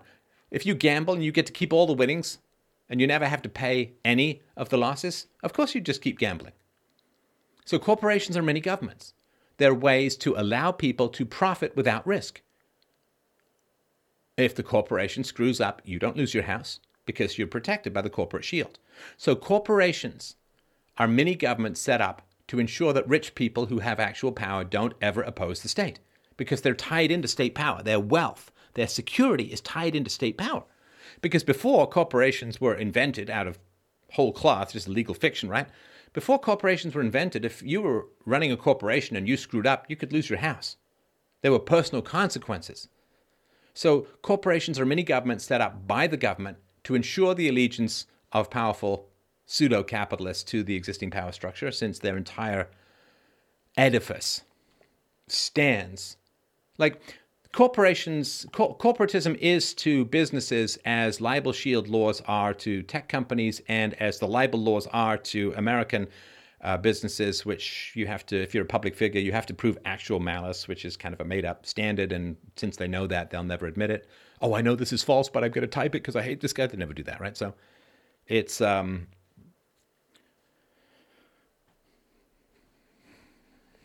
what stops corporations from violating the NAP once they got big enough? Why would there even be corporations? You got to think bigger, man.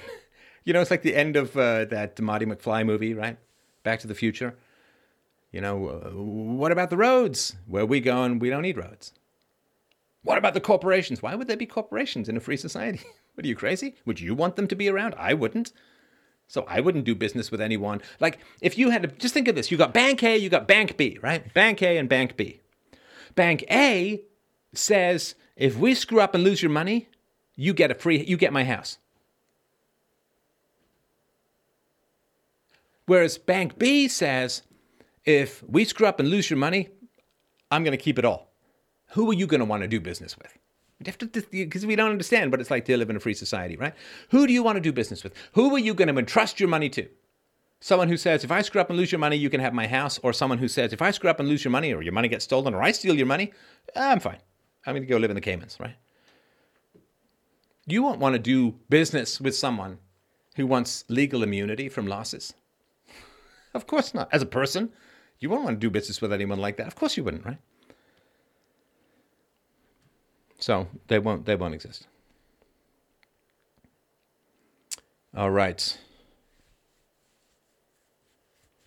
Let's see here.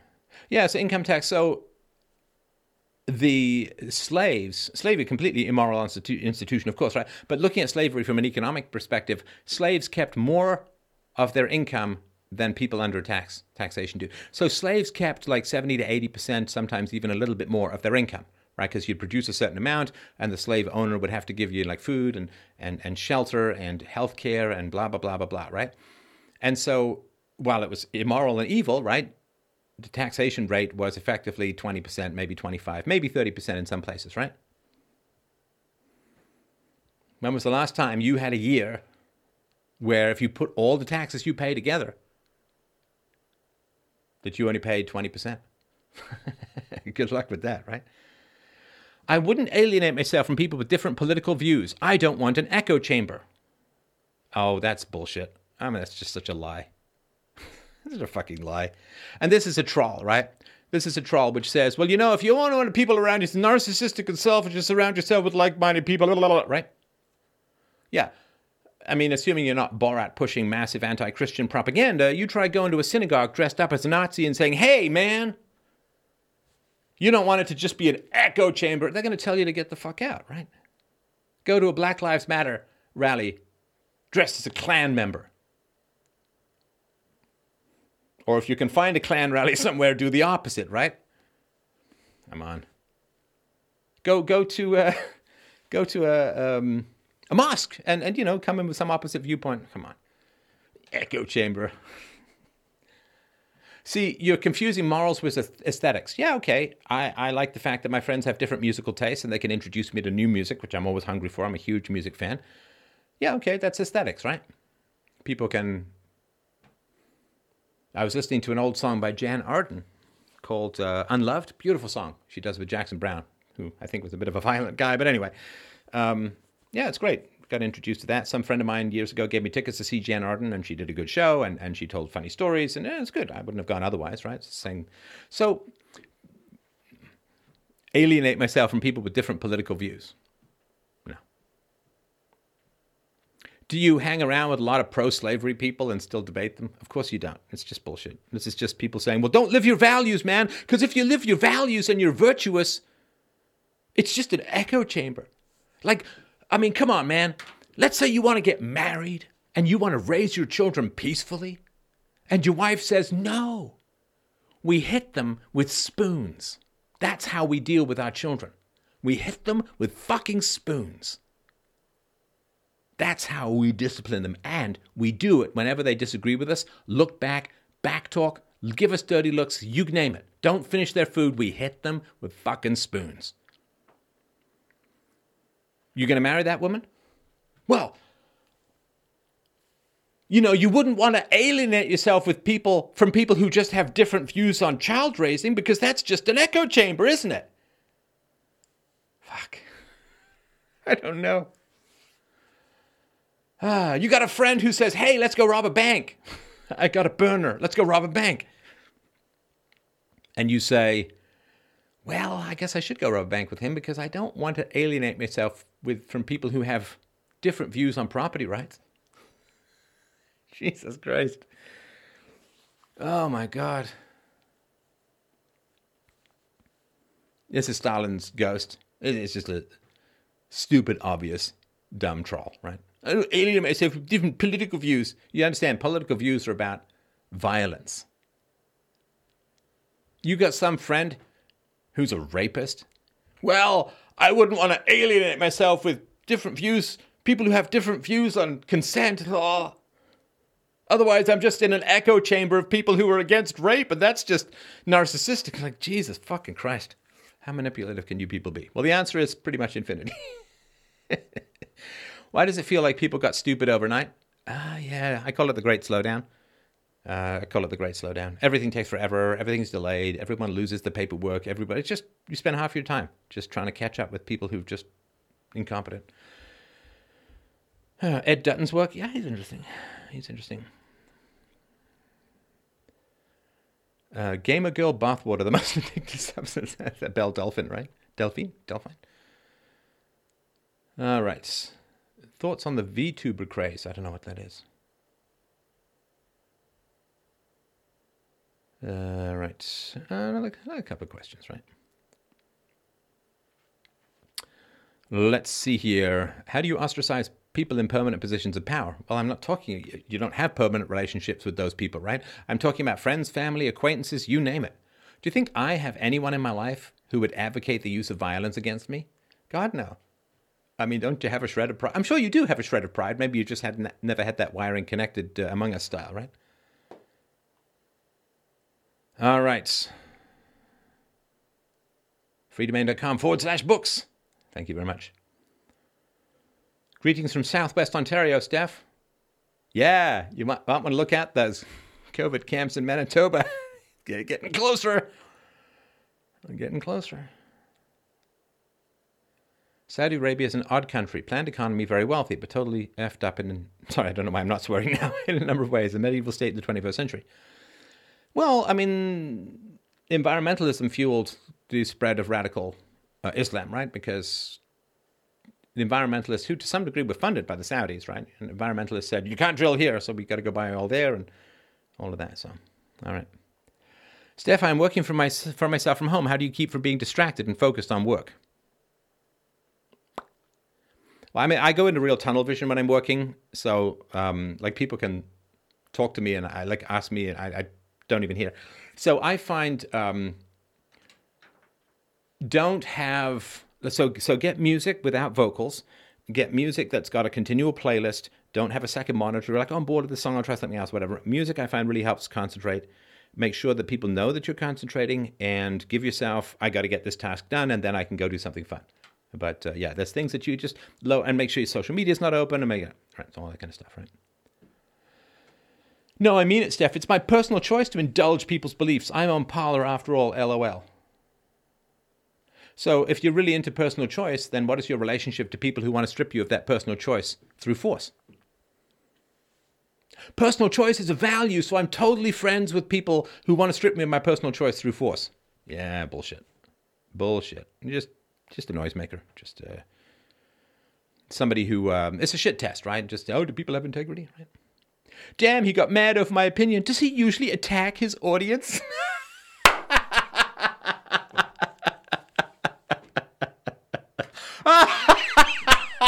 oh, that's delightful, man. Now he's playing the victim, you see. He's totally fine with people who advocate the use of violence against him, but a robust argument is an attack.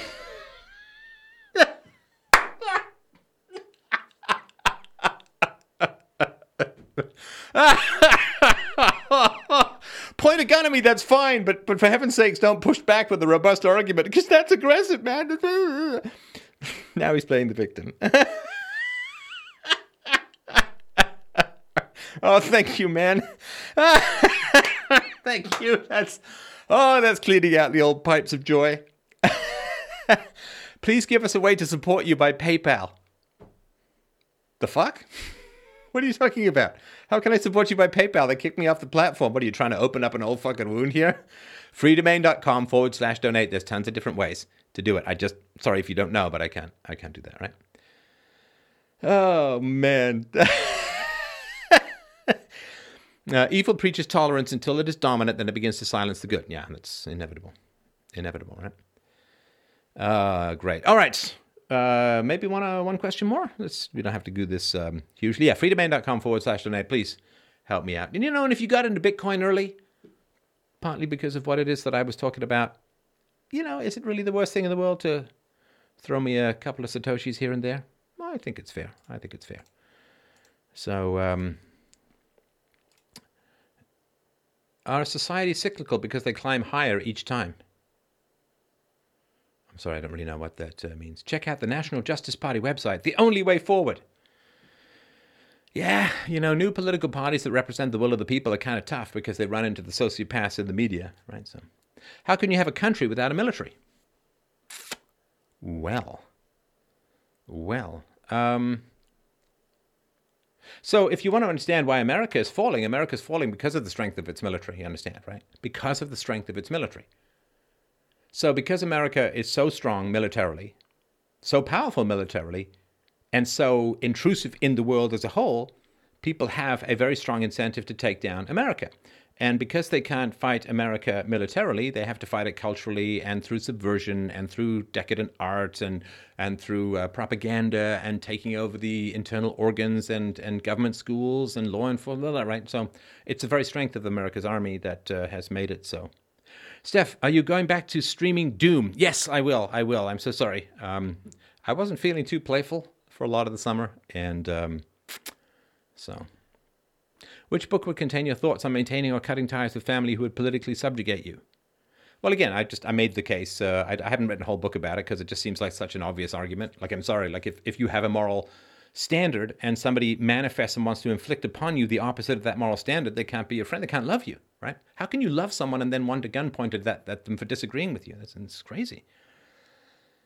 Ah, how can you be more assertive in the workplace? Get a side hustle so that you have something to fall back on, um, and start getting more than one iron in the fire, right? And um, certainly, as I started doing this show, and I was still working, it gave me a certain amount of um, hey, I got something else going on, so I can be more assertive that way. So, what will happen to technological innovation if the West falls apart? Well, technical innovation falls apart, right? No, you don't need FU money, but you certainly need something that you can. You know, you, you can't you can't be assertive on a boat if you can't swim, right? Because if they throw you off the boat, you're doomed, right? So you got to at least learn how to so get get something going. Otherwise, right? So uh, I will get back to the doom thing. I'm sorry about uh, all of that. And uh, thank you, Michael, for the support. I appreciate it. But yeah, I will get back to the Doom thing. Um, maybe this, uh, maybe this weekend. Maybe this weekend. In, in, a world of nation states, how does the NAP apply if another state invades? Would the NAP not allow for organized defense? What's wrong with an organized defense? How does how does an organized defense violate the non-aggression principle? Now, here's the thing too. And I talked about this, boy, Joe Rogan, like seven years ago. I was talking about how, you know, targeted vaccines and manipulation of vaccines and so on, right? So, what causes war? Fundamentally, what causes war is the power of the ruler. So, if you're in Ancapistan and some neighboring country is going to invade you, first of all, they probably won't because there's no tax system to take over, right? So, when Germany invaded France in May of 1940, when they took over, they took over the tax system. They started collecting all the taxes, right? It's like if you've got two places to invade, one is a farm, you, you, you, kill the farmer, you can take over the farm, and he's got a lot of money and productivity, and it's all taken, or there's just wilderness. You're going to go to the farm. Why would you go to the wilderness? There's no tax system to overtake. Sorry, there's no tax system to take over in a stateless society. So, but let's say that for some reason there is. Well, uh, what do you do? You get together and you say, okay, who's the one most responsible for causing this war? It's the political leader of the other country. So what we'll do is we will target that political leader. And he knows that, right? See, the way that war works now is all of the proletariat gets slaughtered and the right general sat and the lines on the map move from side to side. It's an old Pink Floyd song from uh, Dark Side of the Moon. I mean, they're just they're just pushing toy soldiers around, right? They're all fine for the most part, right? I mean, occasionally you get Napoleon who goes at the head of the army, but for the most part, the people who declare war aren't the ones who suffer from it. So you just make them suffer from it, and they won't invade you. I'm excited for these Wednesday streams. Thank you very much. I appreciate that. And let's see here. A night watch state was something you supported once, if I remember correctly. Only social services or emergency services in the military. Sure, but that was before I started my show. I was a, a traditional objectivist minarchist for like 20 years or whatever, and um, then unfortunately, just the weight of the contradictions overturned. What question can I ask to get you to keep talking? It's very, very, very kind. It's very kind. I appreciate that.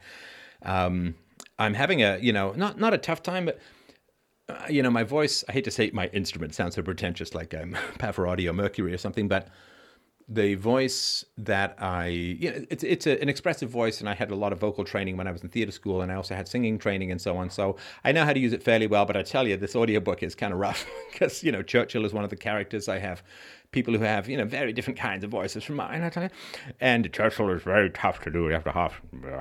So it's uh, it, it's really tough on the voice, and uh, I hope that you will check out this book. It's really really great. It's a great great book. Uh, I remember after I finished the book um, literally weeping because I wasn't going to meet these people again. Uh, I got to know them so well through the course of this book, and um, some family history obviously involved in the story of the French, uh, sorry, of the German family and the British family uh, from World War One to World War Two, and the rise of political violence, rise of Nazism. It's really powerful stuff. It's free, freedomain.com forward slash almost. I hope that you will check it out. Good Churchill impression? Oh, yeah, Churchill impression. It's not bad.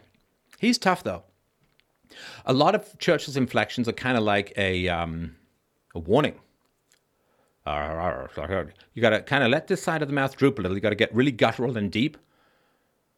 France and Austria, France and Austria. It's, almost like everything's almost like a little bit of a warning, but you don't want to overuse it because then it sounds like you're doing a caricature. And so, also doing emotions in someone else's voice, because Churchill is quite a passionate man. He was quite a blubberer and he got quite angry at times.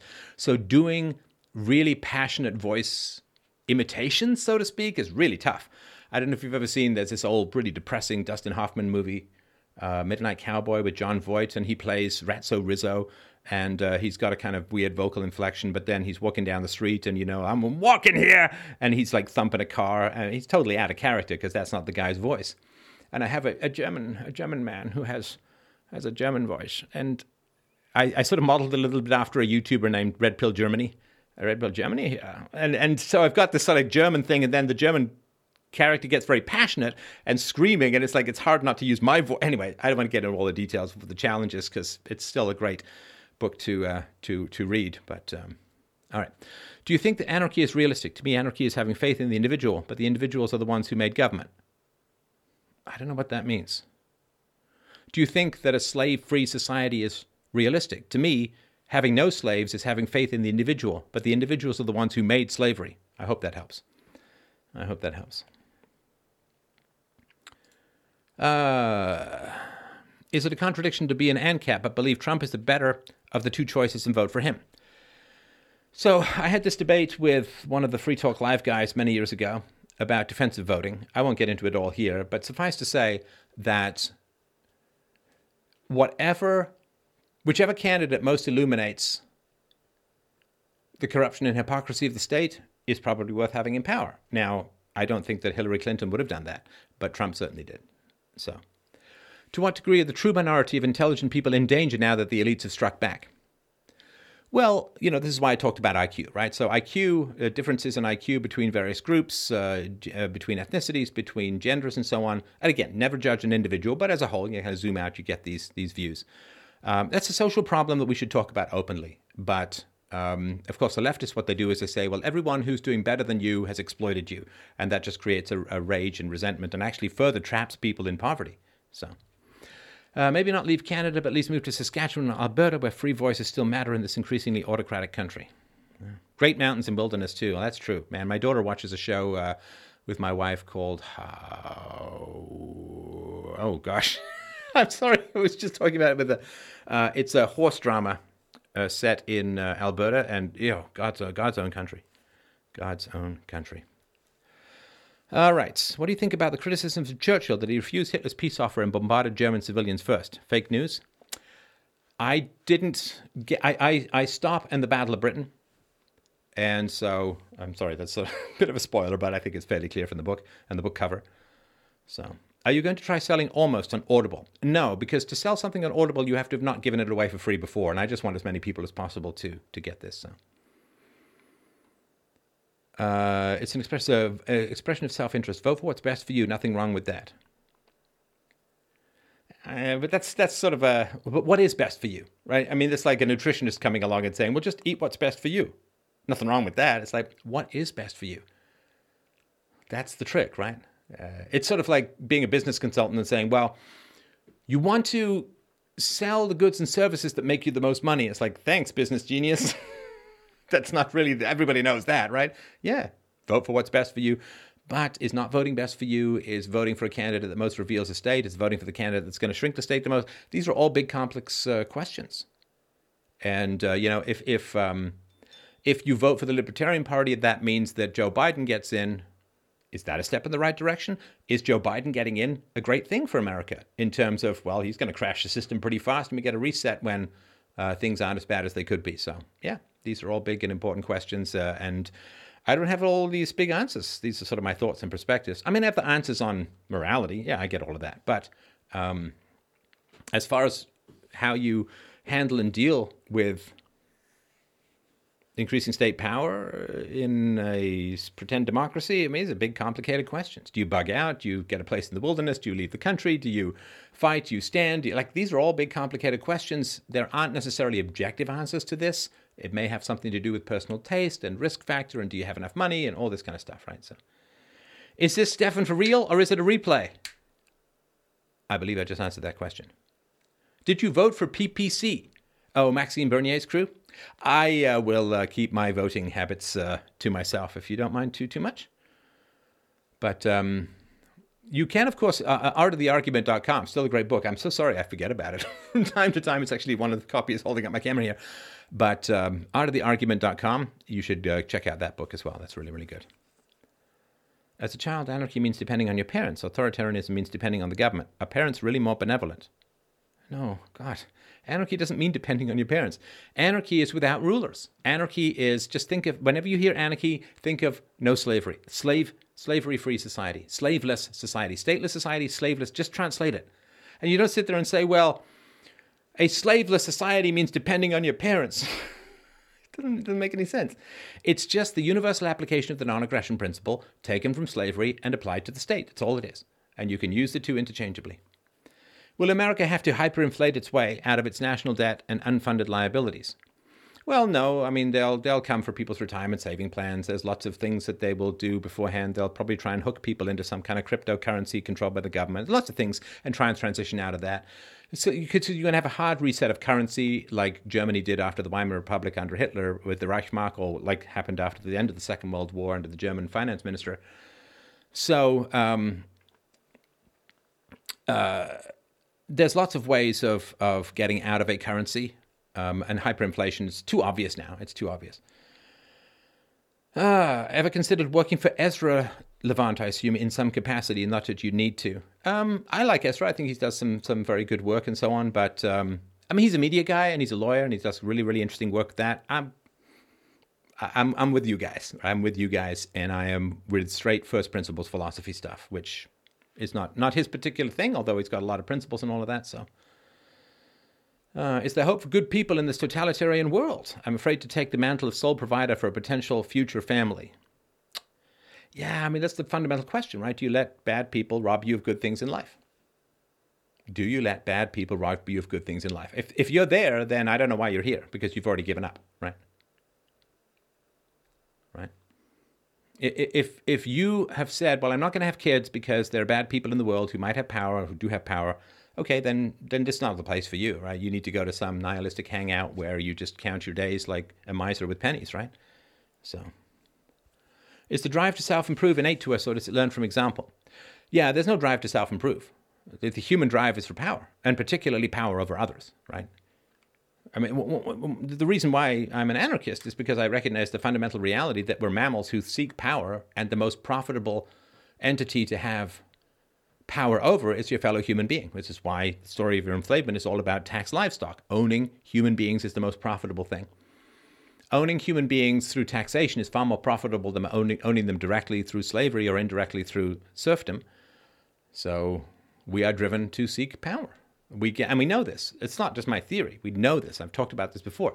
There are there's dopamine dumps we get from having power over other human beings. You know, sadism, control, and so on. These are we are programmed to get great joy and satisfaction out of gaining power over others. This is one of the reasons why people, some people dislike me so much. If I have a fairly authoritative position in many people's lives, whenever I have conversations, in emails, in comments, I never tell people what to do because I don't want. It's the same reason I don't do heroin, because once you start gaining control over others, it rewires your brain. It changes who you are. And I want to keep myself, you know, pure and free and clear and rational and moral. Somebody sitting there saying, "Hey man, hey man, take this straw, just do a line of control, man. You know, snort it up, man. You don't ever have to do it again. Just you got to experience what it's like to control other people just once in your life, man. There's a mirror here. I got a credit card. I'm Woody Allen just sneezed, and up we go, man. Like, no, I'm not. I'm not doing that. I mean, like everyone, I've been offered drugs in my life. Nope, never even done marijuana. No, I don't. Because either doing drugs is really good, in which case it's going to change my life, or it's not that good, in which case, what's the point? There's no upside to it, right? It's like when this woman wanted to have an affair with me many years ago. I'm like, nope. Because either I really like you, in which case the sex will be good, the relationship will be good, but I'll be tortured because you're married, or I'm not really going to like you that much, in which case the sex won't be any good. I really won't miss you that much, but I won't mind that you're married. So there's no upside for me. No, no positives, right? So, you know, the devil will dangle this dopamine and says, well, you don't have to earn happiness through virtue. You can earn joy, savage joy through controlling others. Like, nope no, thank you very much. Can anarchy only work in a homogenous society? I don't believe so, but I believe that uh, people are going to have to recognize the value. It's like saying, can, can, can a slave free society only work in a homogen, homogenous society? Well, no. Just again, just take out the word anarchy, slave free society. No slavery society, right? Could you point me to the right direction to find your discussion on defensive voting? How would I find it? That's a good question, man. That's a good. That was many years ago. I think they did the recording. Maybe you could email them. I think they're still going. So I don't know. I asked earlier, but did you see those projections that Mormons and Amish will become the majority population in less than 100 years? Yeah, you know, I mean, how, however much you want to put uh, majority population, I don't think so. I don't think so. Um, sorry, that's not much of an argument, but too much changes, right? You, are taking popul. It's like it's like doing temperature 100 years forward, right? Too much changes. All right, don't tempt me, Frodo. Um, been listening to your audiobook almost. The message seems to be the dangers of appeasement to evil. How does that tie into modern events? Well, I'll tell you what, let's do, I'll, I'll give, I'll wait till I finish the audiobook and maybe wait for a month or two afterwards for people to get through it because it's like a Lord of the Rings length book. And uh, let's do a whole chat about, about the novel. Um, I don't want to get into this because um, people are still reading it and getting through it. So uh, hopefully that will uh, be interesting for you, and we'll we'll do that. I'll make a note of that, and we will get that done. So All right. Well, listen, guys, thank you so much for a wonderful evening. Hey, our first inaugural Wednesday evening live stream. Hey, you were very, very much part of it. And uh, I really, really appreciate everybody's uh, thoughts and comments. Please help support philosophy at freedomain.com forward slash donate. Please follow me and I will follow you. Uh, freedomain.com forward slash connect. And uh, I've got some new stuff on the website. I keep forgetting to mention. So I have a list of sort of my most popular interviews. So, you know, for those of you who, or those of you who are around who's like, oh my God, that guy's such a terrible guy, whatever, they follow the uh, Wikipedia uh, uh, laundry of falsehoods. Um, you just send them, you can send them a link from my website, which is me interviewing, you know, wonderful people of every ethnicity and men, women, different races, and having great conversations with them all. And I hope that you will uh, uh, do that um, because you know, we got to fight back against these falsehoods in some manner or another. Thanks everyone so much for dropping past. A real pleasure. I hope to see you well. I'm sure I will see you. There's no other place like this place, right? I'm sure I will see you next week. And uh, thanks everyone for dropping by tonight. freedomain.com forward slash donate. Mwah! Lots of love. I'll talk to you soon. Bye.